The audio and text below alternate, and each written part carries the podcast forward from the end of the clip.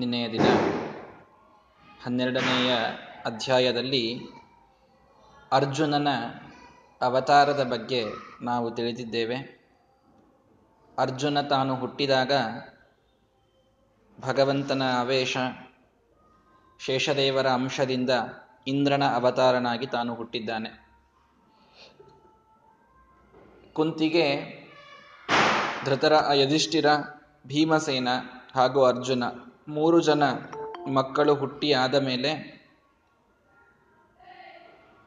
ಇನ್ನೊಬ್ಬ ಮಗ ಬೇಕು ಅನ್ನುವಂತಹ ಒಂದು ಅಪೇಕ್ಷೆಯನ್ನ ಪಾಂಡುರಾಜ ಮುಂದಿಟ್ಟಾಗ ಅದು ಧರ್ಮ ಅಲ್ಲ, ಇನ್ನೊಬ್ಬನ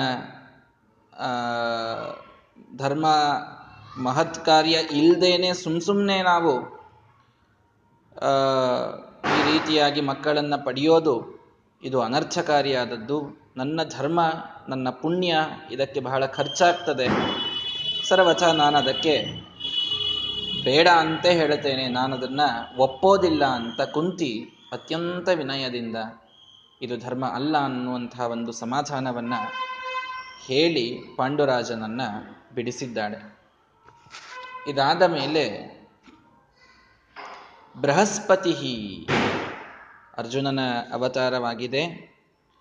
ಬೃಹಸ್ಪತ್ಯಾಚಾರ್ಯರು ಹುಟ್ಟಿದ್ದಾರೆ. ಪದಂ ಸಂಸೇವಿತು ಪವನಾವೇಶಯುಕ್ತ, ಭಗವಂತನ ಸೇವೆ ಮಾಡೋದಕ್ಕೆ ವಾಯುದೇವರ ಆವೇಶದಿಂದ ಕೂಡಿದ ಬೃಹಸ್ಪತ್ಯಾಚಾರ್ಯರು ಹುಟ್ಟಿದ್ದಾರೆ. ಎಲ್ಲಿ? ಯದುಪ್ರವೀರಾತ್, ಯಾದವರಲ್ಲಿ ಹುಟ್ಟಿದ್ದಾರೆ. ಉಪಗವ ನಾಮಧೇಯಾತ್, ಉಪಗವ ಅನ್ನುವ ಒಬ್ಬ ಯಾದವ. ಆ ಯಾದವನ ಮಗನಾಗಿ ಬೃಹಸ್ಪತ್ಯಾಚಾರ್ಯರು ಅತ್ಯಂತ ಮೇಧಾವಿಗಳು. ಬೃಹಸ್ಪತಿ ಅಂದರೆ ದೇವತೆಗಳ ಗುರು, ಜ್ಞಾನಕ್ಕೆ ಅಭಿಮಾನಿಯಾದ ದೇವತೆ. ಅವನಂತಹ ಜ್ಞಾನಿ ಮತ್ತೊಬ್ಬನಿಲ್ಲ ಅಂತ. ಯಾರೋ ಬಹಳ ದೊಡ್ಡ ಜ್ಞಾನಿಗಳನ್ನು ನೋಡಿದರೆ ಇವರೇನ್ರಿ ಭೂಮಿ ಮೇಲಿದ್ದ ಬೃಹಸ್ಪತಿ ಅಂತಂತೀವಿ ನಾವು. ಭೂಮಿ ಮೇಲಿದ್ದ ಬೃಹಸ್ಪತಿ ಅಂದ್ರೆ ಏನರ್ಥ? ಅಷ್ಟು ಜ್ಞಾನ ಇದೆ ಅಂತ. ದೊಡ್ಡ ಪಾಂಡಿತ್ಯ ಇದ್ದವರಿಗೆ ಬೃಹಸ್ಪತಿ ಅಂತ ಕರೆಯೋದುಂಟು. ಹಾಗಾಗಿ ಅಂತಹ ಭೂಮಿ ಮೇಲಿನ ಬೃಹಸ್ಪತಿ ಅಲ್ಲ, ನಿಜವಾಗಿ ಭೂಮಿಗೆ ಬಂದಿಳಿದ ಬೃಹಸ್ಪತಿ ಅದ್ಯಾರು ಅಂದ್ರೆ ಸ ಉದ್ಧವೋ ನಾಮ, ಉದ್ಧವ ಅನ್ನುವಂತಹ ಯಾದವ. ನೀವು ಮೊನ್ನೆ 11ನೇ ಸ್ಕಂದ ಕೇಳಬೇಕಾದಾಗ ಉದ್ಧವ ಗೀತೆಯನ್ನು ಕೇಳಿದ್ದೀರಿ. ಅತ್ಯದ್ಭುತವಾದಂತಹ ಒಂದು ಗೀತೆ. ಉದ್ಧವನಲ್ಲಿ ಏನ್ ಭಗವಂತನ ಭಕ್ತಿ ಇತ್ತು ಅಂತನ್ನೋದು ಸಣ್ಣ ವಯಸ್ಸಿನಲ್ಲಿ ಗೊತ್ತಾಗ್ತದೆ. ಆಟಿಗೆ ಸಾಮಾನುಗಳು ಅಂತ ಅವನು ಇಟ್ಟುಕೊಳ್ತಾ ಇದ್ದದ್ದು ಕೇವಲ ಕೃಷ್ಣನ ಒಂದಿಷ್ಟು ಪ್ರತಿಮೆಗಳನ್ನು ಆಟಿಗೆ ಅಂತ ತಿಳ್ಕೊಳ್ತಿದ್ನಂತೆ. ಅವನ ಕ್ರೀಡೆ ಅಂದ್ರೇನೆ ಪೂಜೆ ಮಾಡೋದು, ಮತ್ತೆ ಮತ್ತೆ ಪೂಜೆ ಮಾಡ್ತಾ ಇದ್ದ. 5ನೇ ವರ್ಷಕ್ಕೆ ಅಮ್ಮ ಊಟಕ್ಕೆ ಬಾರೋ ಉದ್ಧವ ಅಂತ ಕರೆದರೆ ಇನ್ನೂ ನೈವೇದ್ಯವಾಗಿಲ್ಲ, ನಾನು ಬರೋದಿಲ್ಲ ಅಂತ ಹೇಳ್ತಾನೆ.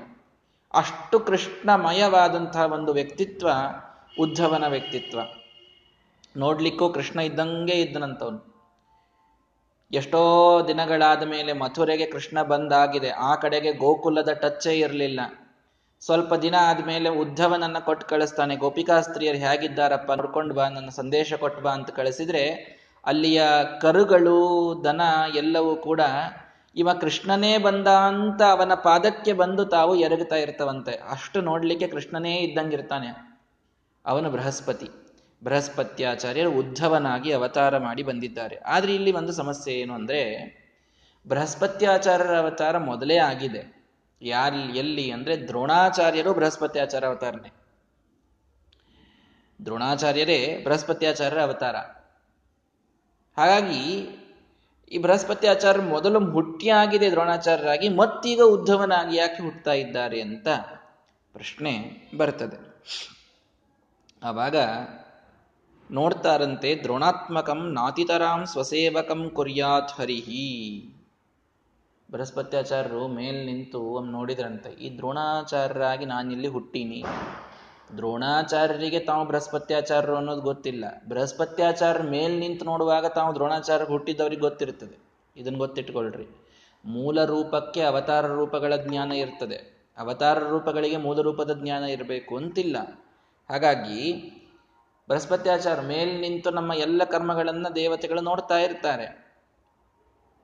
ಹಾಗಾಗಿ ಅಲ್ಲಿ ಬೃಹಸ್ಪತ್ಯಾಚಾರ್ಯರು ನೋಡಿದ್ರು, ದ್ರೋಣರಾಗಿ ನಾನು ಹುಟ್ಟಿದ್ದೇನೆ, ನನ್ನ ಭವಿಷ್ಯ ಏನಿರಬಹುದು ನೋಡಿದರು. ಅಶ್ವತ್ಥಾಮ ಹುಟ್ಟುವವನಿದ್ದಾನೆ, ಅವನು ಪೂರ್ಣ ದುರ್ಯೋಧನನ ಪಕ್ಷ ವಹಿಸ್ತಾನೆ, ನಾನು ದುರ್ಯೋಧನನ ಕಡೆಗೆ ಇರಬೇಕಾಗ್ತದೆ, ನಾನು ಕೃಷ್ಣನ ವಿರೋಧ ಮಾಡಬೇಕಾಗ್ತದೆ. ಇಷ್ಟು ಗೊತ್ತಾಯ್ತು ಅವರು. ಅಂದಮೇಲೆ ದ್ರೋಣನಾಗಿ ನಾನು ಹುಟ್ಟಿದಾಗ ನನ್ನ ಸೇವೆಯನ್ನ ಭಗವಂತ ತೆಗೆದುಕೊಳ್ಳೋದಿಲ್ಲ. ಸ ಉದ್ಧವಾತ್ಮ ಅವತಾರ ಯಾದವೇಶು ಆಸೇವನಾರ್ಥಂ ಪುರುಷೋತ್ತಮಸ್ಯ. ಕೇವಲ ಭಗವಂತನ ಸೇವೆಯನ್ನ ಮಾಡಬೇಕು ಅನ್ನುವ ಒಂದೇ ಉದ್ದೇಶದಿಂದ ಬೃಹಸ್ಪತ್ಯಾಚಾರ್ಯರು ಈಗಾಗಲೇ ದ್ರೋಣರಾಗಿ ತಾವು ಹುಟ್ಟಿದ್ದರೂ ಕೂಡ ದ್ರೋಣರಾದಾಗ ನನ್ನ ಸೇವೆಯನ್ನ ಕೃಷ್ಣ ತೆಗೆದುಕೊಳ್ಳೋದಿಲ್ಲ ಅಂತ ಗೊತ್ತಾಗಿ ಕೃಷ್ಣನ ಮನೆಯಲ್ಲಿಯೇನೆ ನಾನು ಹುಟ್ಟುತ್ತೇನೆ, ಯಾದವರಲ್ಲಿಯೇನೆ ಕೃಷ್ಣನಿಗಿಂತಲೂ ಚಿಕ್ಕವನಾಗಿ ನಾನು. ದ್ರೋಣಾಚಾರ್ಯರು ಬಹಳ ದೊಡ್ಡವರು ಪಾಪ. ಕೃಷ್ಣ ಸುಮ್ಮನೆ ಅವ್ರು ಬಂದರೆ ನಮಸ್ಕಾರ ಮಾಡಿಬಿಡ್ತಾನಷ್ಟೇ, ಏನು ಸೇವಾ ಮಾಡ್ಕೊಂಡು ತಗೊಳ್ಳೋದಿಲ್ಲ, ಏನಿಲ್ಲ.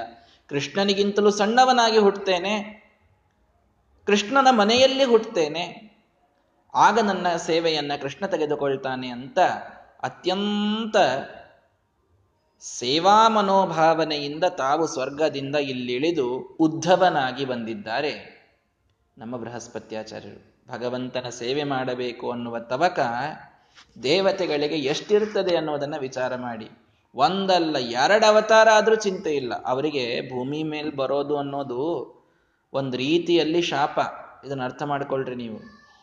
ನೀನು ಹೋಗಿ ಭೂಮಿ ಮೇಲೆ ಮನುಷ್ಯ ಹುಟ್ಟು ಅಂತ ಹೇಳೋದು ಅವ್ರಿಗೊಂದು ಶಾಪ. ಅದು ಅವರು ಡಿಮೋಟ್ ಆದಂತೆ. ಅದು ಸ್ವರ್ಗದಲ್ಲಿ ದೇವತೆಯಾಗಿ ಇದ್ದ ವ್ಯಕ್ತಿ ಇಲ್ಲಿ ಮನುಷ್ಯರಾಗಿ ಇರೋದು. ಅವರಿಗಲ್ಲಿ ಹಸಿವೆ ಇಲ್ಲ, ನೀರಡಿಕೆ ಇಲ್ಲ, ಯಾವುದರ ಬಾಧೆಯೇ ಇಲ್ಲ ಅವರಿಗೆ. ದೇವತೆಗಳಾಗಿ ತಾವಿದ್ದಾಗ ಯಾವುದರ ಬಾಧೆಯೂ ಇಲ್ಲ, ದುಃಖ ಇಲ್ಲ, ಯಾವ ರೀತಿಯ ಸಮಸ್ಯೆಗಳು, ಕಷ್ಟ, ಮತ್ತೇನೋ ಇಲ್ಲಿ ಬರಬೇಕು, ಸಂಸಾರ, ಏನೂ ಇಲ್ಲೇ ಇಲ್ಲ ಅವರಿಗೆ. ಅಷ್ಟು ಆರಾಮಾಗಿ ಸ್ವರ್ಗದಲ್ಲಿ ಅವರು ನಿಜವಾಗಿ ಆನಂದದಿಂದ ಇರ್ತಾರವರು.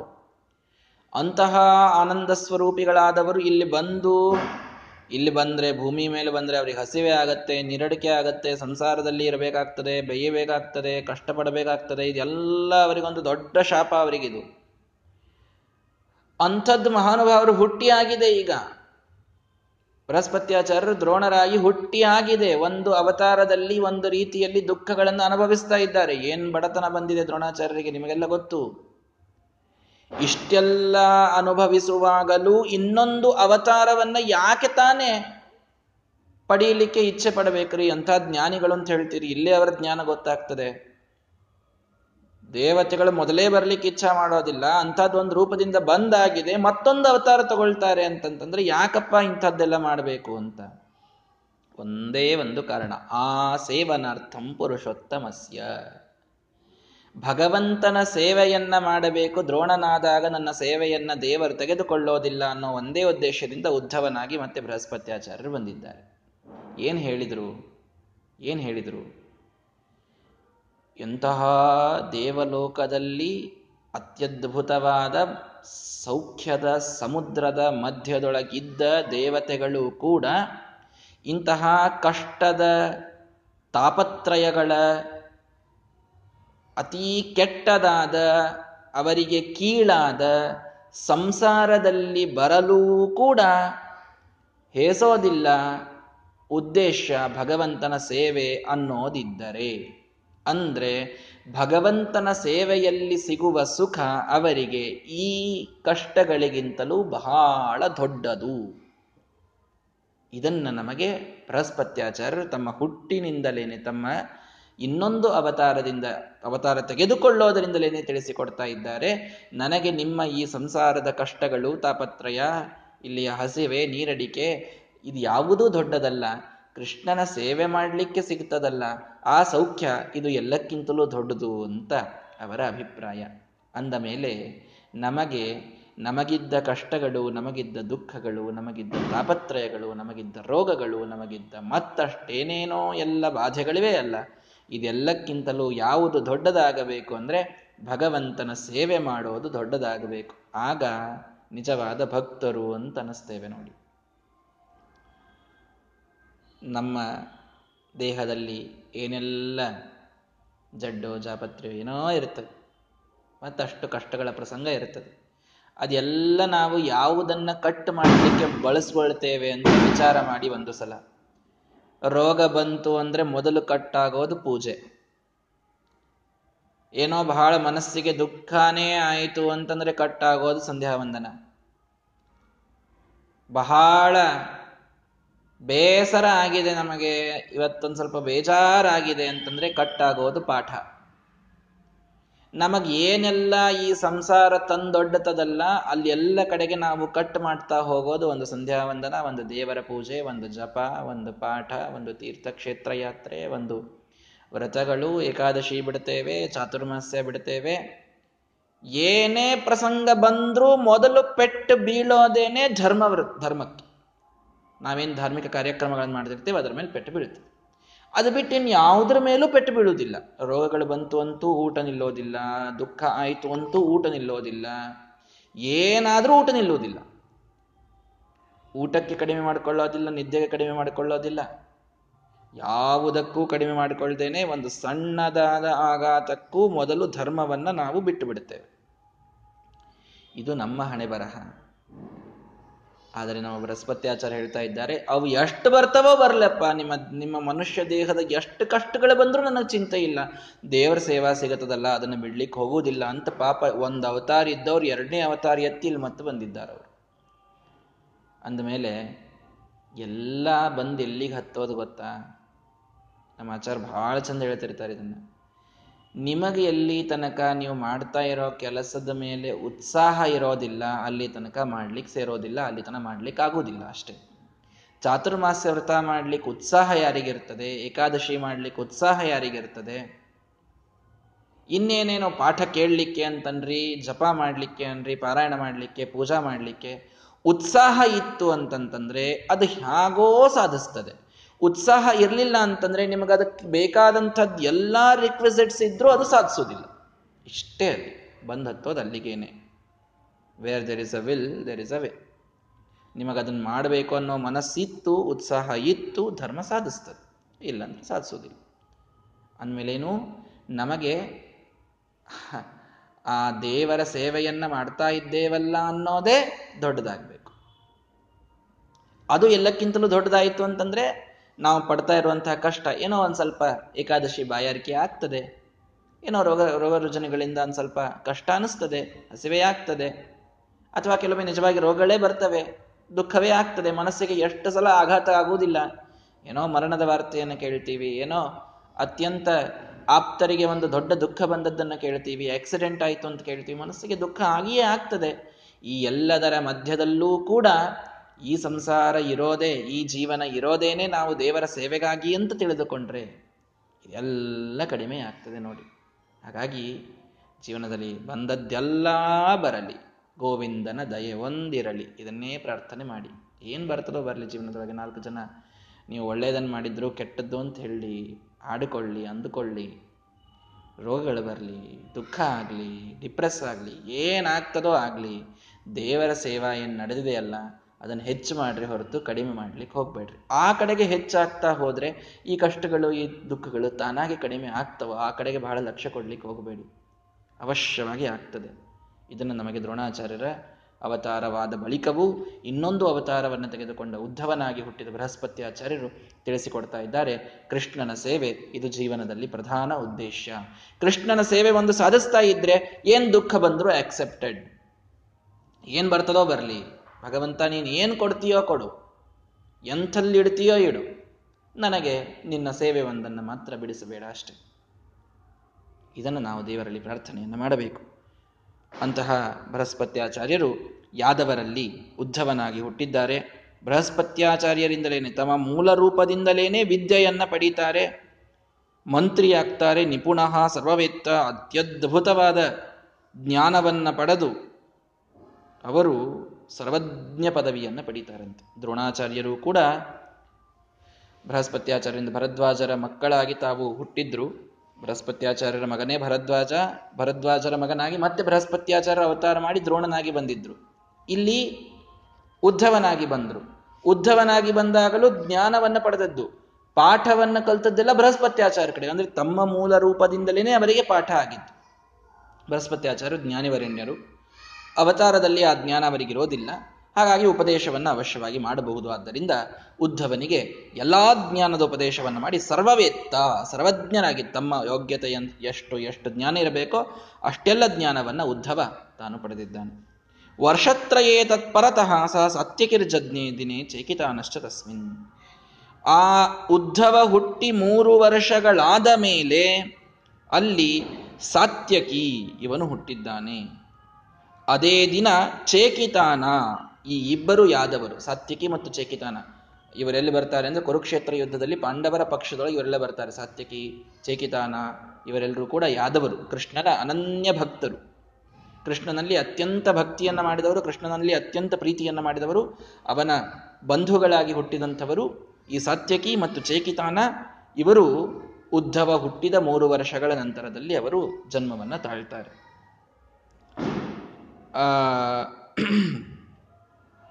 ಅಂದರೆ ಸಾತ್ಯಕಿ ಹಿಂದೆ ಇದ್ದ, ಮುಂದೆ ಚೇಕಿತಾನ ಅವತ್ತು ಹುಟ್ಟುತ್ತಾನೆ. ಮರುತ್ಸು ನಾಮ ಪ್ರವಹ ಯದೋಷು ಅಭೂತ್ ಸ ಚೇಕಿತಾನ. ಈ ಚೇಕಿತಾನ ಯಾರು ಅಂತಂತಂದರೆ ಮರುತ್ತುಗಳಲ್ಲಿ 49 ಮರುತ್ತುಗಳೇನಿದ್ದಾರೋ ಆ ಮರುತ್ತುಗಳಲ್ಲಿ ಒಬ್ಬ ಪ್ರವಹ ಅನ್ನುವ ಮರುತ್ತು. ಆ ಪ್ರವಹ ಅನ್ನುವ ಮರುತ್ತೇ ಭಗವಂತನ ಸೇವೆ ಮಾಡೋದಕ್ಕೆ ಇಲ್ಲಿ ಚೇಕಿತಾನ ಅನ್ನುವ ಹೆಸರಿನಿಂದ ತಾನು ಹುಟ್ಟಿದ್ದಾನೆ ಅಂತ ಹೇಳ್ತಾ ಇದ್ದಾರೆ. ಹೀಗಾಗಿ ಈ ಚೇಕಿತಾನ ಮತ್ತು ಸಾತ್ಯಕಿ ಇವರು ಮೊದಲೇ ಹುಟ್ಟಿದ್ರು. ಸಾತ್ಯಕಿಯ ಜನ್ಮವನ್ನ ಹಿಂದೆ ಹೇಳಿದ್ದಾರೆ, ಆಯ್ತಾ? ಸಾತ್ಯಕಿ ಮತ್ತು ಚೇಕಿತಾನ ಇಬ್ಬರು ಒಂದೇ ದಿವಸ ಹುಟ್ಟಿದವರು ಅವರು. ಅದಾದ್ಮೇಲೆ 3 ವರ್ಷಗಳಾದ್ಮೇಲೆ ಉದ್ಧವ ಹುಟ್ಟಿದ ಅಂತ ಈಗ ತಿಳಿಸ್ತಾ ಇದ್ದಾರೆ. ಅಂತೂ ಈ ಚೇಕಿತಾನ ಪ್ರಭಹ ನಾಮಕ ಮರುತ್ತಿನ ಅವತಾರ ಅವತ್ತೇ ಹೃದಿಕಾತ್ಮಜೋಪಿ ವರ್ಷತ್ರಯೇ ತದೈವ ಜಾತಃ. ಆ ಚೇಕಿತಾನ ಹುಟ್ಟಿದ ದಿನವೇನೆ ಹೃದಿಕ ಅನ್ನುವ ಯಾದವನ ಮಗ ಕೃತವರ್ಮ ಅಂತ ಇದ್ದ. ಇವರೆಲ್ಲರೂ ಯಾದವರು, ಅತ್ಯದ್ಭುತವಾದ ಬಲ, ವೀರ್ಯ, ಶಕ್ತಿ, ಸೌಂದರ್ಯ, ಜ್ಞಾನ ಎಲ್ಲವನ್ನು ಹೊಂದಿದವರು, ಕುರುಕ್ಷೇತ್ರ ಯುದ್ಧದಲ್ಲಿ ಪಾಂಡವರ ಪಕ್ಷ ವಹಿಸಿ ನಿಂತಹ ಮಹಾನುಭಾವರು. ಹಾಗಾಗಿ ಸಾತ್ಯಕಿ ಮೊದಲೇ ಹುಟ್ಟಿದ, ಅವತ್ತೇ ಚೇಕಿತಾನ, ಅವತ್ತೇ ಕೃತವರ್ಮ ಈ ಯಾದವರು ಹುಟ್ಟಿದ್ದಾರೆ. ಮುಂದೆ ತತ್ಪರತೋ ಯುಧಿಷ್ಠಿರ. ಈ 3 ಜನರ ಸಾತ್ಯಕಿ, ಚೇಕಿತಾನ, ಕೃತವರ್ಮರ ಹುಟ್ಟಿದ 3 ವರ್ಷದ ನಂತರದೊಳಗೆ ಯುಧಿಷ್ಠಿರ ತಾನು ಹುಟ್ಟಿದ್ದಾನೆ. ಅಂದರೆ ಈ ಯಾದವರು ಯುಧಿಷ್ಠಿರನಿಗಿಂತಲೂ ಮೊದಲೇ ಹುಟ್ಟಿದವರು. ಇದನ್ನು ಅರ್ಥ ಮಾಡಿಕೊಳ್ಳಿ. ಈ ಯಾದವರು ಯುಧಿಷ್ಠಿರನಿಗಿಂತಲೂ ಮೊದಲು ಹುಟ್ಟಿದವರು. ತಥೋ ಅಬ್ಧತಃ ಭೂಭಾರ ಸಂಹೃತವು ಹರೇ ರಂಗತ್ವಮಾಪ್ತು ಗಿರಿಶೋ ಅಜನಿಷ್ಠ. ನೋಡಿ ಎಷ್ಟು ಸ್ಪಷ್ಟವಾಗಿ ನಮಗೆ ಶ್ರೀಮದಾಚಾರ್ಯ ತಿಳಿಸಿಕೊಡ್ತಾರೆ. ಸಾತ್ಯಕಿ, ಚೇಕಿತಾನ ಇವರೆಲ್ಲ ಮೊದಲು ಹುಟ್ಟಿದ್ರು, ಸರಿ. ಅದಾದ್ಮೇಲೆ 3 ವರ್ಷಗಳಾದ ಮೇಲೆ ಯುಧಿಷ್ಠಿರ ಹುಟ್ಟಿದ, ಆಯಿತು. ಈ ಯುಧಿಷ್ಠಿರ ಹುಟ್ಟಿದ 1 ವರ್ಷದ ನಂತರ, ಯುಧಿಷ್ಠಿರ ಬೆಳೆದು 1 ವರ್ಷದವನಾದಾಗ ಗಿರಿಶೋ ಅಜನಿಷ್ಠ ರುದ್ರದೇವರು ಹುಟ್ಟಿದ್ದಾರೆ. ರುದ್ರದೇವರು ಯಾಕ್ರಿ ಹುಟ್ಟಿದ್ರಿಲ್ಲಿ? ಅಶ್ವಧ್ವನಿಂ ಸ ಯಸ್ಮಾತ್ ಚಕ್ರೇ ಜಾಯಮಾನೋ ಮಹಾತ್ಮ. ಎಲ್ಲಿ ಹುಟ್ಟಿದ್ರು? ರುದ್ರದೇವರೆಲ್ಲಿ ಹುಟ್ಟಿದ್ದಾರೆ? ಹುಟ್ಟುವಾಗಲೇನೆ ಉಚ್ಚೈಶ್ರವಸ ಅಂತ ಈ ಸಮುದ್ರ ಮಂಥನದಲ್ಲಿ ಹುಟ್ಟಿದ ಅಶ್ವ ಇತ್ತು ನೋಡ್ರಿ. ಸಮುದ್ರ ಮಂಥನದಲ್ಲಿ ಒಂದು ಆನೆ ಬಂತು, ಐರಾವತ, ಅದನ್ನ ಇಂದ್ರ ತೆಗೆದುಕೊಳ್ತಾನೆ. ಇನ್ನೊಂದು ಕುದುರೆ ಬಂತು ಅಂತ ಹೇಳ್ತೀವಿ, ಉಚ್ಚೈಶ್ರವಸ ಅನ್ನುವ ಕುದುರೆ. ಆ ಕುದುರೆಯ ಧ್ವನಿಯನ್ನ ಮಾಡ್ತಾ, ಅಶ್ವದ ಧ್ವನಿಯನ್ನ ಮಾಡ್ತಾ ಹುಟ್ಟಿದ್ದಕ್ಕೆ, ಅಳತಾ ಹುಟ್ಟಲಿಲ್ಲ ಅಂತ ಕೂಸು, ಹುಟ್ಟಿದಾಗ್ಲೇನೆ ಕುದುರೆಯ ಧ್ವನಿಯನ್ನು ಮಾಡ್ತಾ ಹುಟ್ಟದಂತೆ, ಆಟವಾಡ್ತಾ ಕುದುರೆಯ ಧ್ವನಿಯನ್ನ ಮಾಡ್ತಾ ಹುಟ್ಟಿದ್ದಕ್ಕೆ ಅಶ್ವತ್ಥಾಮ ಅನ್ನುವಂತಹ ಹೆಸರು. ಅಶ್ವ ಅಂದ್ರೆ ಕುದುರೆ. ಅಶ್ವತ್ಥಾಮ ಅನ್ನುವಂತಹ ಹೆಸರು ರುದ್ರದೇವರಿಗೆ ಆ ಅವತಾರದಲ್ಲಿ ಬಂದಿದೆ. ಅವರು ಯುಧಿಷ್ಠಿರ ಹುಟ್ಟಿದ 1 ವರ್ಷ ಆದ ಮೇಲೆ ಹುಟ್ಟಿದ್ದಾರೆ. ಸೊ ಯುಧಿಷ್ಠಿರ ಸೀನಿಯರ್, ಅವನಾದ ಮೇಲೆ ಹುಟ್ಟಿದ್ದು ರುದ್ರದೇವರು ಅಶ್ವತ್ಥಾಮ ರೂಪದಿಂದ. ಸ ಸರ್ವವಿಧ ಬಲವಾನ್ ಅಸ್ತ್ರವೇತ್ತ ಕೃಪಸ್ವಸಾಯಂ ದ್ರೋಣವೀರ್ಯೋದ್ಭವೋಭೂತ್. ಆ ಅಶ್ವತ್ಥಾಮ ಹುಟ್ಟಿದ್ದು ಎಲ್ಲಿಂದ ಹೇಳ್ರಿ? ದ್ರೋಣಾಚಾರ್ಯರಿಂದ, ಕೃಪಾಚಾರ್ಯರ ತಂಗಿಯಲ್ಲಿ, ಅಂದರೆ ಕೃಪಿ ಅಂತಿದ್ದಲ್ಲ ಗೌತಮಿ, ಅವಳನ್ನ ಕೊಟ್ಟು ದ್ರೋಣಾಚಾರ್ಯರಿಗೆ ಮದುವೆ ಮಾಡಿದ್ರು. ಆ ದ್ರೋಣಾಚಾರ್ಯರು ಮತ್ತು ಕೃಪಿಯಲ್ಲಿ ಅಶ್ವತ್ಥಾಮಾಚಾರ್ಯರು ಅವತಾರವನ್ನು ಮಾಡಿದ್ದಾರೆ. ಅಶ್ವತ್ಥಾಮ ಅವತಾರ ಮಾಡಿದ 4 ದಿನಗಳ ನಂತರ ದುರ್ಯೋಧನ ಜಾತಃ. ನೋಡ್ರಿ ಏನು ಸ್ಪೆಸಿಫಿಕ್ ಶ್ರೀಮದಾಚಾರ್ಯ ಹೇಳ್ತಾ ಇರೋದು, ಎಂತಹ ಅತ್ಯದ್ಭುತ ಕಾಲನಿರ್ಣಯ. ಇಷ್ಟ್ಯಾರು ಕಾಲನಿರ್ಣಯ ಮಾಡಿ ಹೇಳ್ತಾರ್ರಿ? ಹುಟ್ಟಿದ್ರು ತ್ರೇತಾಯುಗದೊಳಗೆ ರಾಮದೇವ್ರು ಬಂದರು, ದ್ವಾಪರಯುಗದೊಳಗೆ ಕೃಷ್ಣ ಪರಮಾತ್ಮ ಬಂದ, ಅವ್ನ ಜೊತೆಗೆ ಇವರೆಲ್ಲ ಇದ್ರು. ಒಂದು ವರ್ಷ ದೊಡ್ಡವರು, ಒಂದು ವರ್ಷ ಚಿಕ್ಕವ್ರಿಗೆ ಏನು ತಗೊಂಡು ನಾವೇನು ಮಾಡೋದಂತೂ ಇದ್ರು ಅಂತ. ಹಂಗಲ್ಲ, ಹುಟ್ಟುವಾಗಲೇನೆ ಯಾವ ಯಾವ ರೀತಿಯಲ್ಲಿ ಅವರು ಹುಟ್ಟಿದರು, ಅದರಿಂದ ಅವರ ರಾಜ್ಯ ನಿರ್ಣಯ ಹೇಗಾಗಬೇಕಾಗಿತ್ತು. ಯುಧಿಷ್ಠಿರ ಹುಟ್ಟಿ 1 ವರ್ಷ ಆದ ಮೇಲೆ ಹುಟ್ಟಿದ್ದಾನೆ ಈ ಅಶ್ವತ್ಥಾಮ. ಅದಾಗಿ 4 ದಿನಗಳು, ಅಂದರೆ ಯುಧಿಷ್ಠಿರ ದುರ್ಯೋಧನನಿಗಿಂತಲೂ 1 ವರ್ಷ ದೊಡ್ಡವ, ರಾಜ್ಯಕ್ಕೆ ಅತ್ಯಂತ ಅರ್ಹನಾದ ವ್ಯಕ್ತಿ, ಪಾಂಡುರಾಜನ ನಿಜವಾದ ಮಗ ಅವನು, ರಾಜನಾದವನು ಪಾಂಡುವೆ.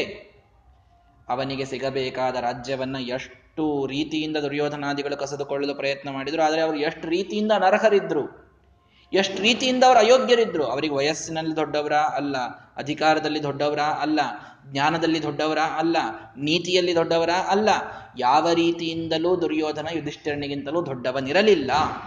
ಈ ನಿರ್ಣಯವನ್ನು ಕಾಲದಿಂದಲೂ ತಿಳಿಸಿದರಾಯಿತು ಅಂತ ಹೊರಡ್ತಾರೆ ನಮ್ಮ ಶ್ರೀಮದಾಚಾರ್ಯರು. 1 ವರ್ಷ ಯುಧಿಷ್ಠಿರ ಹುಟ್ಟಿ ಆದ ಮೇಲೆ ಅಶ್ವತ್ಥಾಮ ಹುಟ್ಟಿದ, ಅದಾದ 4 ದಿನಗಳಾದ ಮೇಲೆ ದುರ್ಯೋಧನ. ತಸ್ಯ ಅಪರೇದ್ಯುರ್ ಭೀಮಸೇನ ಸುಧೀರ. ದುರ್ಯೋಧನ ಹುಟ್ಟಿ 2 ದಿವಸಕ್ಕೆ ಭೀಮಸೇನ ದೇವರು ಹುಟ್ಟಿದರಂತೆ. ದುರ್ಯೋಧನ ಇವತ್ತು ಹುಟ್ಟಿದರೆ ನಾಡಿದ್ದು ಭೀಮಸೇನ ದೇವರು ಹುಟ್ಟ್ಯಾರ ನೋಡಿ. ಅಂದ್ರೆ ದುರ್ಯೋಧನ ಭೀಮಸೇನ ದೇವರಿಗಿಂತಲೂ 2 ದಿವಸ ದೊಡ್ಡವ, ಬರೀ 2 ದಿನ ದೊಡ್ಡವ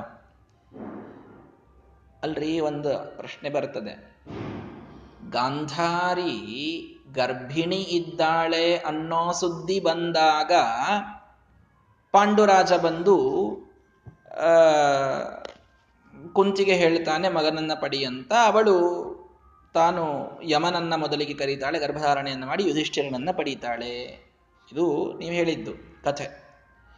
ಗಾಂಧಾರಿ ಆಲ್ರೆಡಿ ಗರ್ಭಿಣಿ ಇದ್ದಾಳೆ.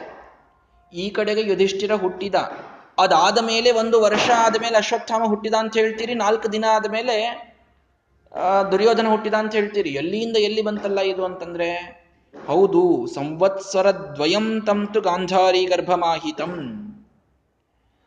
ಗಾಂಧಾರಿ 2 ವರ್ಷ ಗರ್ಭಧಾರಣೆಯನ್ನು ಮಾಡಿದ್ದಾಳಂತೆ. ಅವಳಿಗೆ ಗರ್ಭಧಾರಣೆ ಮಾಡಿದ ಮೇಲೆ 9-10 ತಿಂಗಳಿಗೂ ಮಗು ಹುಟ್ಟಬೇಕಲ್ಲ, ಅವಳಿಗೆ ಹುಟ್ಟೇ ಇಲ್ಲ. 2 ವರ್ಷಗಳಾದ್ರೂ ಆ ಗರ್ಭ ಹಂಗೆ ಕೂತಿತ್ತಂಥದ್ದು. ಪಾಪ ಅವಳು ನೋಡೋತನ ನೋಡಿದಳು, ಗರ್ಭ ಜನನವನ್ನ ಪಡೀತದೆ. ಎಷ್ಟೋ ದಿವಸ ಕಾಯ್ತಾಳೆ, 2 ವರ್ಷ ಕಾಯ್ದಾಳೆ ಪಾಪ ಮಹಾನುಭಾವಳು. ಅಷ್ಟು ಕಾಯ್ದರೂ ಕೂಡ 2 ವರ್ಷ ಗರ್ಭಧಾರಣೆ ಮಾಡೋದಂದ್ರೆ ಎಷ್ಟು ಕಷ್ಟ ಅಂತ ಅನ್ನೋದು ನಮಗೆ ಗೊತ್ತಿದೆ. ಹಾಗಾಗಿ 2 ವರ್ಷಗಳ ಗರ್ಭಧಾರಣೆಯನ್ನ ಮಾಡಿದ ಮೇಲೂ ಅಲ್ಲಿ ಶಿಶು ಜನನ ಆಗಲಿಲ್ಲ ಅನ್ನೋದಕ್ಕೆ, ಆ ಕಡೆಗೆ ಯುಧಿಷ್ಠಿರ ಹುಟ್ಟಿ ಆಗಿದೆ ಅನ್ನುವಂತಹ ಒಂದು ಕುಂತಿಯ ಮೇಲಿನ ಈರ್ಷೆಯಿಂದ ಗರ್ಭವನ್ನು ಹೊರಗೆ ತೆಗೆದು ಜಜ್ಜಿಕೊಂಡು ಹೊರಗೆ ತೆಗೆದಿಟ್ಟುಬಿಟ್ಲು ಸಿಟ್ಟಿಗೆ ಬಂದು.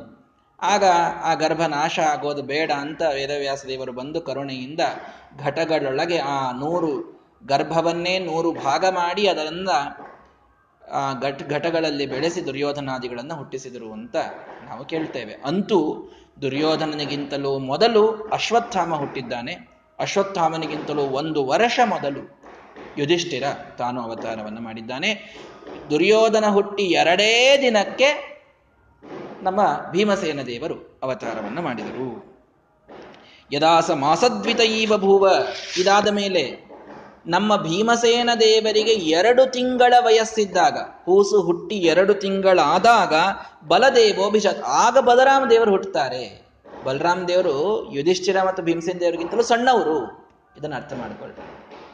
ಯುಧಿಷ್ಠಿರ, ಅನಂತರ ಅಶ್ವತ್ಥಾಮ, ಅನಂತರ ದುರ್ಯೋಧನ, ಅನಂತರ ಭೀಮಸೇನ. ಭೀಮಸೇನ ದೇವರಿಗೆ 2 ತಿಂಗಳುಗಳಿದ್ದಾಗ ಬಲರಾಮದೇವರ ಅವತಾರವಾಗ್ತದೆ. ಬಲಿ ಗುಣಾಢ್ಯ ಸರ್ವವೇದೀಯ ಏವ. ಅತ್ಯಂತ ಬಲಿಷ್ಠರು, ಗುಣಗಳಿಂದ ತುಂಬಿದವರು, ಸರ್ವಜ್ಞರಾದಂತಹ ಶೇಷದೇವರು. ಸೇವಾಖಿನ್ನ ಲಕ್ಷ್ಮಣೋಗ್ರೇ ಹರೇರ್ಭೂತ್. ಸೇವೆಯಿಂದ ಖಿನ್ನರಾದ ಕಾರಣ ಲಕ್ಷ್ಮಣನಾಗಿ ಹುಟ್ಟಿದಾಗ ಬಹಳ ಸೇವಾ ಮಾಡಿನಪ್ಪ ದೇವರೇ, ನಿಂದು ಎಷ್ಟು ಸೇವಾ ಮಾಡಿಸ್ಕೊಳ್ತೀಯ ನನ್ನ ಕಡೆಯಿಂದ ಅಂತಂದಿದ್ರು ನೋಡ್ರಿ. ಹಾಗಾದ್ರೆ ಬೇಡಪ್ಪ, ಇನ್ಯಾಕೆ ತಮ್ಮ ಆಗಿ ಹುಟ್ಟಿ, ಅಣ್ಣ ಆಗಿ ಹುಟ್ಟು, ನಾನೇ ನೀನು ಸೇವಾ ಮಾಡ್ತೀನಿ ಬಾ ಅಂತ ಹೇಳಿ ಏಧಮಾನದ್ವಿಟನಾದ ಭಗವಂತ ಲಕ್ಷ್ಮಣನಲ್ಲಿ ತನ್ನ ಯೋಗ್ಯತೆಗಿಂತಲೂ ಪುಣ್ಯ ಸ್ವಲ್ಪ ಹೆಚ್ಚು ಬಂದದ್ದರಿಂದ ಅದನ್ನು ತಾನು ಕಡಿಮೆ ಮಾಡೋದಕ್ಕೆ ಅಣ್ಣನಾಗಿ ಮೊದಲಿಗೆ ಅವನನ್ನು ಹುಟ್ಟಿಸಿ, ಅಣ್ಣ ಅಂತಂದ್ರೆ ಸ್ವಲ್ಪ ಆದೇಶ ಮಾಡ್ತಾನಲ್ಲ ಕೃಷ್ಣನಿಗೆ, ಆದೇಶ ಮಾಡೋದರಿಂದ ಭಗವಂತನಿಗೆ ಆದೇಶ ಮಾಡಿದ ಪಾಪ ಬಂದು ಆ ಸ್ವಲ್ಪ ಪುಣ್ಯ ಕಟ್ಟಾಗಬೇಕು ಅನ್ನೋ ರೀತಿಯಲ್ಲಿ ಬಲರಾಮದೇವರನ್ನ ಮೊದಲಿಗೆ ಹುಟ್ಟಿಸಿದ್ದಾನೆ. ಲಕ್ಷ್ಮಣನೇ ಬಲರಾಮನಾಗಿ, ಶೇಷದೇವರ ಅವತಾರವೇ, ಎರಡೂ ಕೂಡ ಸ್ಪಷ್ಟವಾಗಿ ಹೇಳಿದರು. ಯದಾ ಹಿ ಪುತ್ರಾನ್ ವಿನಿಹಂತು ಮೇತೌ ಸಹ ಇವ ಬದ್ಧೌ ಕತಿ ಶೃಂಖಲಾಯಾಮ್. ಅಲ್ಲ, ರೋಹಿಣಿ ಅವಳು ಗರ್ಭಧಾರಣೆಯನ್ನು ಹೇಗೆ ಮಾಡಿದಳು? ಕುಂತಿ ಮತ್ತು ವಸುದೇವ ಮತ್ತು ದೇವಕಿಯರು ಈ ಮಥುರೆಯ ಕಂಸನ ಜೈಲಿನಲ್ಲಿ ಇದ್ದಾರೆ. ವಸುದೇವನ ಮಡದಿಯೇ ರೋಹಿಣಿ, ವಸುದೇವ ಕಶ್ಯಪ ಋಷಿ, ಅವನ ಇಬ್ಬರು ಹೆಂಡತಿಯರು ಅದಿತಿ ಮತ್ತು ಸುರಭಿ, ಅವರೇ ಇಲ್ಲಿ ದೇವಕಿ ಮತ್ತು ರೋಹಿಣಿಯಾಗಿ ಹುಟ್ಟಿದ್ದಾರೆ ಅಂತ ಕೇಳಿದರೆ, ಕಂಸೇನ ಅಪಾಪೌ ದೇವಕೀಶೂರ ಪುತ್ರವು ವಿಯೋಜಿತ ಶೌರಿವಾರ್ಯ ಪರಾಶ್ಚ. ಅದಕ್ಕೆ ನಮಗೆ ಶ್ರೀಮದಾಚಾರ್ಯ ನಿರ್ಣಯವನ್ನು ಕೊಡ್ತಾರೆ. ಏನು ಅಂತಂದ್ರೆ, ಕಂಸ ವಸುದೇವನ ಬೇರೆ ಬೇರೆ ಮಡದಿಯರು, ವಸುದೇವನಿಗೆ 13 ಜನ ಮಡದಿಯರಿದ್ರು, ಅವರೆಲ್ಲ ಗರ್ಭಧಾರಣೆಯನ್ನ ಮಾಡಿದಾಗ ಇವರೇನಾದರೂ ದೇವಕಿ ಜೊತೆಗೆ ಎಕ್ಸ್ಚೇಂಜ್ ಮಾಡಿಕೊಂಡು ತಮ್ಮ ಮಗನೇ 8ನೇ ಕೂಸು ಅಂತ ಹೇಳಿ ಅದನ್ನು ಕೊಲ್ಲಿಸಿ ಆ ದೇವಕಿಯ ಮಕ್ಕಳನ್ನ ಎಲ್ಲ ಉಳಿಸಿಬಿಡ್ತಾರೋ ಅನ್ನೋ ಅಂಜಿಕೆಯಿಂದ ವಸುದೇವನ ಬೇರೊಬ್ಬ ಮಡದಿ ಯಾರಾದರೂ ಗರ್ಭಿಣಿಯಾದರೆ ಅವಳನ್ನ ಬೇರೆ ಊರಿಗೆ ಕಳಿಸ್ಬಿಡ್ತಿದ್ದಂತೆ ಕಂಸ. ಆ ಊರಿನಲ್ಲಿ ಇಟ್ಕೊಳ್ತಿರ್ಲಿಲ್ಲ. ವಿನಿಶ್ಚಯಾರ್ಥಂ ದೇವಕೀ ಗರ್ಭಜಾನಂ, ದೇವಕಿಯ ಗರ್ಭದಿಂದಲೇ ಹುಟ್ಟಿದ ಶಿಶು ತನ್ನನ್ನು ಕೊಲ್ತದೆ ಅಂತಂದ್ರಿಂದ ಅವರು ಡಿಫ್ರೆನ್ಶಿಯೇಟ್ ಆಗಬೇಕು. ದೇವಕಿಯಿಂದ ಹುಟ್ಟಿದವರು ಯಾರು, ರೋಹಿಣಿಯಿಂದ ಹುಟ್ಟಿದವರು ಯಾರು, ಮತ್ತು ಬೇರೆ ಪತ್ನಿಯರಿಂದ ಹುಟ್ಟಿದವರು ಯಾರು, ಇದೆಲ್ಲ ಡಿಫ್ರೆನ್ಶಿಯೇಟ್ ಆಗಬೇಕು ಅನ್ನೋದಕ್ಕೆ ಧೃತಗರ್ಭಾಸ ಕಂಸಃ. ಯಾವಾಗ ವಸುದೇವನ ಬೇರೆ ಮಡದಿಯರು ಗರ್ಭಧಾರಣೆಯನ್ನ ಮಾಡ್ತಾ ಇದ್ರೋ, ಸ್ಥಾನಾಂತರೇ ಪ್ರಸವೋ ಯಾವದಾಸಾಂ ಸಂಸ್ಥಾಪಯಾಮಾಸ ಸುಪಾಪ ಬುದ್ಧಿ, ಅತ್ಯಂತ ಕೆಟ್ಟ ಬುದ್ಧಿಯ ಆ ಕಂಸ ಆ ಬೇರೆ ಸ್ತ್ರೀಯರೆಲ್ಲರನ್ನ ಬೇರೆ ಬೇರೆ ಊರುಗಳಿಗೆ ಕಳಿಸ್ಬಿಡ್ತಿದ್ದ. ನೀವು ಅಲ್ಲಿ ಹೋಗಿ ನಿಮ್ಮ ಪ್ರಸವವನ್ನು ಮಾಡಿಕೊಳ್ಳಿ, ನಮ್ಮ ಊರಿನೊಳಗೆ ನಿಮಗೆ ಅವಕಾಶ ಇಲ್ಲ. ಗರ್ಭಧಾರಣೆ ವಸುದೇವನ ಬೇರೆ ಯಾವ ಮಡದಿಯರು ಗರ್ಭಧಾರಣೆ ಮಾಡಿದರೂ ಅವ್ರು ಬೇರೆ ಊರಿಗೆ ಹೋಗ್ಬೇಕು, ಅವರನ್ನು ತನ್ನ ಊರಿನೊಳಗೆ ಇಟ್ಕೊಳ್ತಿರ್ಲಿಲ್ಲ. ಎಲ್ಲಿ ಅವರು ಕನ್ಫ್ಯೂಸ್ ಮಾಡಿಬಿಡ್ತಾರೆ. ಎಲ್ಲ ಕೂಸುಗಳು ವಸುದೇವ ಕಂಡಂಗೆ ಕಂಡುಬಿಟ್ಟು ಅಂತಂತಂದ್ರೆ ವಸುದೇವನಿಂದೇ ಹುಟ್ಟಿರ್ತಾವೆ. ಅಂದಮೇಲೆ ದೇವಕಿಯ ಕೂಸು ಯಾವುದು ಅಂತ ನನಗೆ ಹೆಂಗೆ ಗೊತ್ತಾಗೋದು? ಇಷ್ಟೆಲ್ಲ ವಿಚಾರ ಮಾಡಿ ಪಾಪಿ ಕಂಸ ಏನ್ ಮಾಡಿರ್ತಾನೆ, ಅವಳನ್ನು ಬೇರೆ ಕಡೆಗೆ ಇಟ್ಟಿರ್ತಾನೆ. ಬೇರೆ ಕಡೆಗೆ ಅಂದ್ರೆ ಎಲ್ಲಿ ಇಟ್ಟಿರ್ತಾನೆ ಇವನು? ಹೇತೋರೇ ತಸ್ಮಾತ್ ರೋಹಿಣಿ ನಂದಗೇಹೇ ಪ್ರಸೂತ್ಯರ್ಥಂ ಸ್ಥಾಪಿತಾತೇನ ದೇವಿ. ಈ ರೋಹಿಣಿಯನ್ನ ನಂದನ ಮನೆಯೊಳಗೊಯ್ದು ಗೋಕುಲದಲ್ಲಿ ಇಟ್ಟಿರ್ತಾನೆ ಕಂಸ. ನೋಡಿ ದೇವರು ಹೇಗೆ ಪ್ರೇರಣೆ ಮಾಡ್ತಾನೆ ಅಂತ. ಮುಂದೆ ತಾನೂ ಆ ಗೋಕುಲಕ್ಕೆ ಬರಬೇಕಾಗಿದೆ.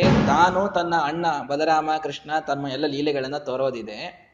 ಹಾಗಾಗಿ ರೋಹಿಣಿ ವಸುದೇವನ ಹೆಂಡತಿ, ಆದರೆ ಗರ್ಭಧಾರಣೆ ಮಾಡಿದಾಗ ಅವಳನ್ನು ಕಳಿಸಿದ್ದು ಗೋಕುಲಕ್ಕೆ. ಗೋಕುಲಕ್ಕೆ ಕಳಿಸುವಂತೆ ಅವನಿಗೆ ಕಂಸನಿಗೆ ಪ್ರೇರಣೆಯನ್ನು ಭಗವಂತ ನೀಡಿದ್ದಾನೆ. ಹಾಗಾಗಿ ಅವನು ಗೋಕುಲಕ್ಕೆ ಕಳಿಸಿದ್ದಾನೆ.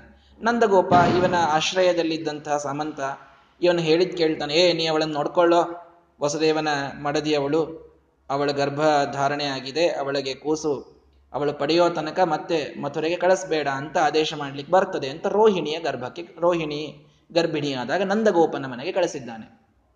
ಅಲ್ಲಿ ದುರ್ಗೆ ತನ್ನ ಆಟವನ್ನು ಆಡಿದ್ದಾಳೆ. ಇವಳಿಗೊಂದು ಗರ್ಭ ಇತ್ತು ರೋಹಿಣಿಗೆ. ಆ ಗರ್ಭಪಾತವಾಗಿ ದೇವಕಿಯ 7ನೇ ಗರ್ಭ ಇವಳಲ್ಲಿ ಬರುವಂತೆ ದುರ್ಗಾದೇವಿ ತನ್ನ ಅತ್ಯದ್ಭುತವಾದ ಮಹಿಮೆಯನ್ನು ತೋರಿಸಿದ್ದಾಳೆ. ಹೀಗಾಗಿ ಕುಂತಿಯ ಗರ್ಭದಲ್ಲಿಯೇ 7 ತಿಂಗಳುಗಳ ಕಾಲ ಇದ್ದ ಶೇಷದೇವರು ಮುಂದೆರಡು ತಿಂಗಳುಗಳ ಕಾಲ ರೋಹಿಣಿ ಗರ್ಭಕ್ಕೆ ಬಂದು ಅಲ್ಲಿಯಿಂದ ತಾವು ಅವತಾರ ಮಾಡಿ ಬಲರಾಮ ಅನ್ನುವ ಹೆಸರಿನಿಂದ ತಾವು ಅವತಾರವನ್ನ ಮಾಡಿದ್ದಾರೆ. ಲೇಭೆ ಪುತ್ರಂ ಗೋಕುಲೆ ಪೂರ್ಣಚಂದ್ರಕಾಂತಾನನಂ ಬಲಭದ್ರಂ ಸುಶುಭ್ರಂ. ಶುಭ್ರವಾದ ಒಂದು ಬಿಳಿ ಶುಕ್ಲ ಒಳ್ಳೆ ಹಾಲಿನಂತೆ ಬಣ್ಣ, ಬಲರಾಮ್ ದೇವರಿಗಿದ್ದದ್ದು ಒಳ್ಳೆ ಹಾಲಿನಂತೆ ಬಣ್ಣ, ಸುಂದರವಾದಂತಹ ಆ ಪೂರ್ಣಚಂದ್ರನ ಕಾಂತಿಯನ್ನು ಪಡೆದು ಬಲಭದ್ರ ಇವರು ಅವತಾರ ಮಾಡಿದ್ದಾರೆ. ಯಾವಾಗ? ಭೀಮಸೇನ ದೇವರಿಗೆ ಆಗ 2 ತಿಂಗಳುಗಳಿದ್ದಾಗ. 2 ತಿಂಗಳು ಇದ್ದಾಗ ಯಾರ ಅವತಾರ ಆಗಿದೆ? ಈ ಕಡೆ ರೋಹಿಣಿಯಲ್ಲಿ ಬಲರಾಮದೇವರ ಅವತಾರವಾಗಿದೆ. ಯದಾ ತ್ರಿಮಾಸಃ ಸಹ ಬಭೂವ ದೇವಃ ತದಾ ಆವಿರಾಸೀತ್ ಪುರುಷೋತ್ತಮೋ ಅಜಃ.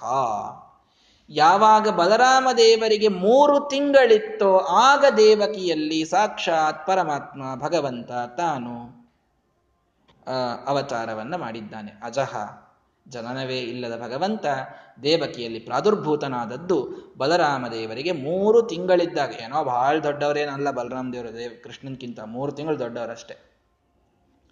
ಅಂದ್ರೆ ಭೀಮಸೇನ ದೇವರಿಗೆ ಕೃಷ್ಣನಿಗೆ ಇದ್ದದ್ದು 5 ತಿಂಗಳ ವ್ಯತ್ಯಾಸ ಅಷ್ಟೇ. ಯುಧಿಷ್ಠಿರ 1 ವರ್ಷ ಸೀನಿಯರ್ ಎಲ್ಲರಿಗಿಂತ. ಅಂದರೆ ದುರ್ಯೋಧನ ಮತ್ತು ಅಶ್ವತ್ಥಾಮ, ದುರ್ಯೋಧನ, ಭೀಮ, ಬಲರಾಮ, ಕೃಷ್ಣ ಎಲ್ಲರೂ ಆಲ್ಮೋಸ್ಟ್ 1 ವರ್ಷದೊಳಗೆ ಹುಟ್ಟಿದ್ದಾರೆ. ಇವರೆಲ್ಲರೂ 1 ವರ್ಷ. ಇವರದೆಲ್ಲ ಇಯರ್ ಆಫ್ ಬರ್ತ್ ಪ್ರಾಯ ಒಂದೇ ಇರ್ತದೆ, 1 ಸಂವತ್ಸರದೊಳಗೆ ಹುಟ್ಟಿರ್ಬೇಕು ಇವರೆಲ್ಲರೂ ಕೂಡ.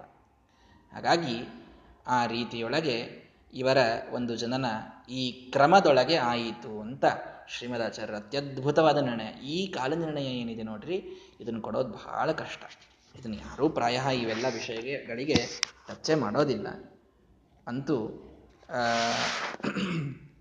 ಕೃಷ್ಣ ಪರಮಾತ್ಮನ ಒಂದು ಅವತಾರಕ್ಕಿಂತಲೂ ಮೊದಲು ಹುಟ್ಟಿದವರು ಯಾರು ಅನ್ನೋದೆಲ್ಲ ನಮ್ಗೆ ಗೊತ್ತಾಗಲಿ. ವಯಸ್ಸಿನ ಪ್ರಮಾಣಗಳಲ್ಲಿ ಅವರು ಎಷ್ಟು ಡಿಫ್ರೆನ್ಸನ್ನು ಹೊಂದಿದ್ರು, ಆ ಕಾಲ ನಿರ್ಣಯದಿಂದಲೂ ಯಾವ ರೀತಿಯಾಗಿ ಪಾಂಡವರಿಗೆ ರಾಜ್ಯ ಆಗಬೇಕಾಗಿತ್ತು, ಕೃಷ್ಣ ಮಾಡಿದ್ದು ಎಂತಹ ದೊಡ್ಡ ನ್ಯಾಯ, ಇದೆಲ್ಲವೂ ನಮಗೆ ತಿಳಿಯಲಿ ಅಂತ ಈ ಕಾಲ ನಿರ್ಣಯವನ್ನು ಶ್ರೀಮದಾಚಾರ್ಯ ಮಾಡಿಕೊಟ್ಟಿದ್ದಾರೆ. ಇಲ್ಲಿ ಭಗವಂತನ ವಿಷಯದಲ್ಲಿ ಮಾತ್ರ ನಾವು ಸ್ಪಷ್ಟವಾಗಿ ತಿಳ್ಕೊಳ್ಬೇಕು. ಅವನಿಗೇನು ಜನನ, ಇವನಿಗೆ ಅವನಕ್ಕಿಂತ ದೊಡ್ಡವರು ಸಣ್ಣವರು ಇವೇನು ಇರೋದೇ ಇಲ್ಲ. ಅಗ್ರಪೂಜಾ ಸಂದರ್ಭ ಬಂದಾಗ ವಿಶ್ವಾಚಾರ್ಯ ಸ್ಪಷ್ಟ ಹೇಳಿಬಿಟ್ರು, ಏನು ಸಣ್ಣವ, ಏನು ದೊಡ್ಡವ, ಏನು ಅವನ ರಾಜ ಅಲ್ಲ ಅಂತ ಕೆಲವರು, ರಾಜಾನೇ ಅಲ್ಲ ಕೃಷ್ಣ, ಅವ್ನಿಗೆ ಹೆಂಗೆ ಅಗ್ರ ಪೂಜಾ ಮಾಡ್ತೀರಿ ಅಂತ ಕೆಲವರು, ಕೆಲವರು ವಯಸ್ಸಿನೊಳಗೆ ಅವನಕ್ಕಿಂತಲೂ ದೊಡ್ಡವರು ಎಷ್ಟೋ ಜನ ಕೂತಿದ್ದಾರೆ, ಅವ್ನಿಗೆ ಯಾಕೆ ಅಗ್ರ ಪೂಜಾ ಮಾಡ್ತೀರಿ ಅಂತ ಕೆಲವರು. ಭೀಷ್ಮಾಚಾರ್ಯ ಸ್ಪಷ್ಟ ಹೇಳಿಬಿಟ್ರು, ನೀವು ಯಾವ ರೀತಿಯಿಂದ ಅವನಿಗಿಂತಲೋ ದೊಡ್ಡವರು ವಯಸ್ಸಿನಲ್ಲೋ ಅಧಿಕಾರದಲ್ಲೋ ಏನು ಹೇಳಿದ್ರು ಕೂಡ ಗುಣಗಳಲ್ಲಿ ಸರ್ವೋತ್ತಮನಾಗಿ, ಪ್ರತಿಯೊಬ್ಬರಿಗಿಂತಲೂ ಎಲ್ಲ ರೀತಿಯಿಂದಲೂ ತಾನು ಉತ್ತಮನಾಗಿ ಅನಾದ್ಯನಾಗಿ, ಏನವನು ಅನಾದಿಯಾಗಂಥವನು ಭಗವಂತ, ಯಾವ ವಯಸ್ಸು ಅವನಿಗೇನು ಹೇಳ್ತೀರಿ, ಅವನು ಸರ್ವರನ್ನೂ ತಾನು ನಿಯಮನ ಮಾಡುವ ಸ್ವಾಮಿ, ಯಾವನು ರಾಜ ಇಲ್ಲ ಅಂತ ಯಾಕೆ ಹೇಳ್ತೀರಿ ಅವನಿಗೆ. ಗುಣಗಳಿಂದಂತೂ ಅವನು ಸರ್ವಗುಣ ಪರಿಪೂರ್ಣ, ಸರ್ವೋತ್ತಮ, ಅವನಿಗಿಂತಲೂ ದೊಡ್ಡವರು ಯಾರೂ ಇಲ್ಲ ಯಾವ ವಿಷಯದಲ್ಲೂ ಅಂತ ಅಗ್ರ ಪೂಜೆ ಅವನಿಗೇ ಮಾಡಬೇಕು ಅಂತ ಭೀಷ್ಮಾಚಾರ್ಯರು ನಿರ್ಣಯವನ್ನು ಮಾಡ್ತಾರೆ ಮುಂದೆ. ಹಾಗಾಗಿ ಭಗವಂತನ ವಿಷಯದಲ್ಲಿ ಇದು ಕೇವಲ ಸುಮ್ಮನೆ ಹೇಳಿದ್ದು. ಆದರೆ ಉಳಿದವರ ವಿಷಯದಲ್ಲಿ ಮಾತ್ರ ಈ ಒಂದು ತಾರತಮ್ಯ ಅವರ ವಯಸ್ಸಿಗೆ ಆ ರೀತಿ ಇತ್ತು ಅನ್ನುವುದನ್ನು ನಾವು ಸರಿಯಾಗಿ ತಿಳಿದುಕೊಳ್ಳಬೇಕು ಅಂತ ತಿಳಿಸಿಕೊಡ್ತಾ ಇದ್ದಾರೆ. ಇದಾದ ಮೇಲೆ ಅರ್ಜುನನ ಜನ್ಮ ಅದಾಗ್ತದೆ. ಕೃಷ್ಣ ಹುಟ್ಟಿದಾದ ಮೇಲೆ ಅರ್ಜುನನ ಜನ್ಮ ಆಗ್ತದೆ. ಅದು ಯಾವಾಗ ಅಂತ ಮುಂದೆ ನೋಡೋಣ. ಮುಂದೆ ಕೃಷ್ಣನ ಒಂದಿಷ್ಟು ಅಲ್ಲೇನು ಬಿಟ್ಟಿದ್ರಲ್ಲ, ಕೇವಲ ಪೂತನಾ ಸಂಹಾರ, ಶಕಟಾಸುರ ಸಂಹಾರ ಎರಡೇ ಆಗಿತ್ತು. ಇನ್ನು ಮುಂದಿನ ಅಸುರರ ಸಂಹಾರ ಬಾಲಲೀಲೆಗಳನ್ನು ಭಗವಂತ ತೋರಿಸಿದ್ದು ಸ್ವಲ್ಪ ಕಥೆಗಳನ್ನು ಸೂಚನಾ ಮಾಡಲಿಕ್ಕೆ ಶ್ರೀಮದಾಚಾರ್ಯ ಹೇಳುತ್ತಾರೆ. ನಾಳೆಯ ದಿನ ಅದನ್ನು ನೋಡೋಣ. ಶ್ರೀಕೃಷ್ಣಾರ್ಪಣಮಸ್ತು. ಹರಯೇ ನಮಃ.